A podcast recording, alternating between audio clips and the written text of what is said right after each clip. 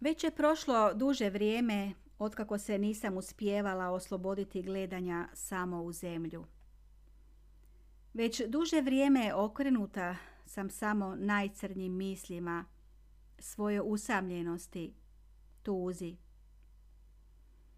Tko zna kako se to na lanu odražava? Možda je bolje što cijeli dan nisam s njom, da ne primijeti moje neraspoloženje i nedostatak strpljivosti.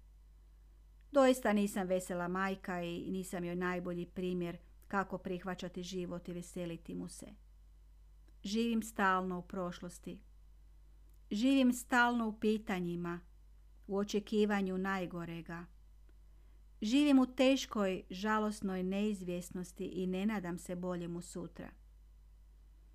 Osjećam da padam u ponor, u zlo sudskih procesa, u labirint mržnje i smicalica.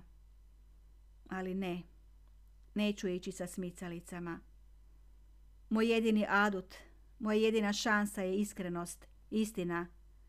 To je teži put, ali mislim da je jedini koji će me izbaviti. Mama je moj jedini sugovornik. Ako i razgovaramo, sva naša komunikacija vrti se oko mojih problema. Nisam svjesna da i njoj radim pakao od života, da svaka moja briga tišti i nju, svaka moja neizvjesnost, slutnja i čekanje na još teže vrijeme.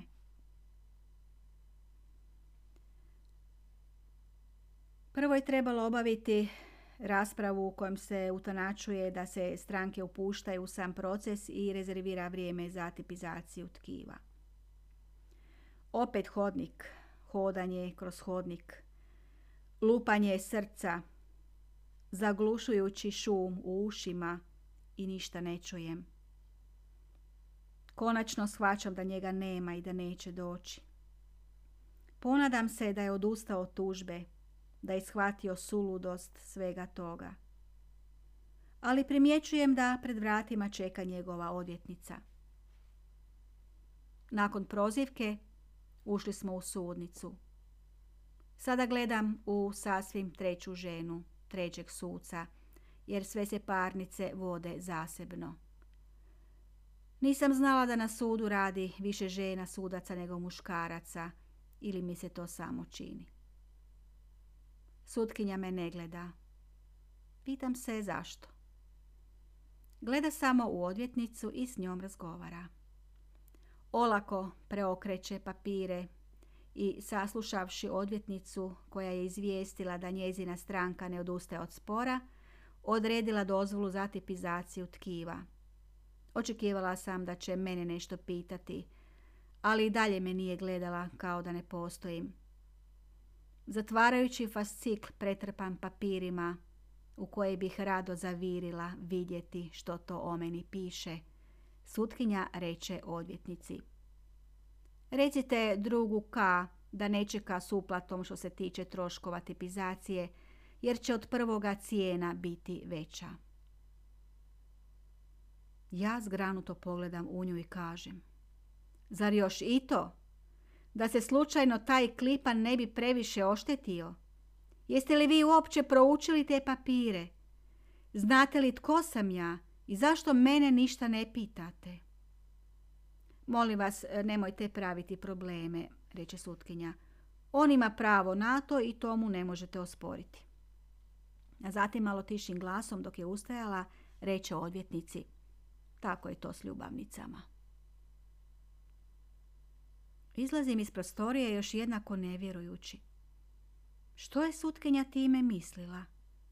Da nije nešto pobrkala? Je li pročitala papire kako spada? Bože, misli li možda da sam ja ljubavnica koje se omakla trudnoća pa sada ugrožavam kao brak? Bože, nije li to? Mora da je to, jer tako me omalovažavala i ništa nije pitala kao da sam nešto što treba prezreti. Ma sigurno nije papire pročitala i ne zna pravu situaciju. A i ne mora. Ne tiče se tko je koga prevario, ženio, imali još neke djece. Ona se koncentrirala na to da sam ja trenutno neudana i da Ka mora obraniti svoju čast i brak. Čula sam i to da njegova odvjetnica za mene nema lijepe riječi, nego stalno umjesto moga imena i prezimena govori ta žena. Sve to zabuna. Dugo mi je trebalo da se smirim i pronađem opravdanje za sutkinje, koje su na perfidan način obmanute i koje potpuno vjeruju kao ovim navodima. Primijetila sam da on stalno ističe gdje radi, u kakvoj važnoj instituciji, a pri tome svi poniču pogledom i osjećaju se zbunjeni. Nisu li možda uplašeni? Čega se boje? Da bar stave kakvog muškarčinu za suca, a ne te uplašene babe koje poniknu pogledom kada se susretnu s kaovim očima –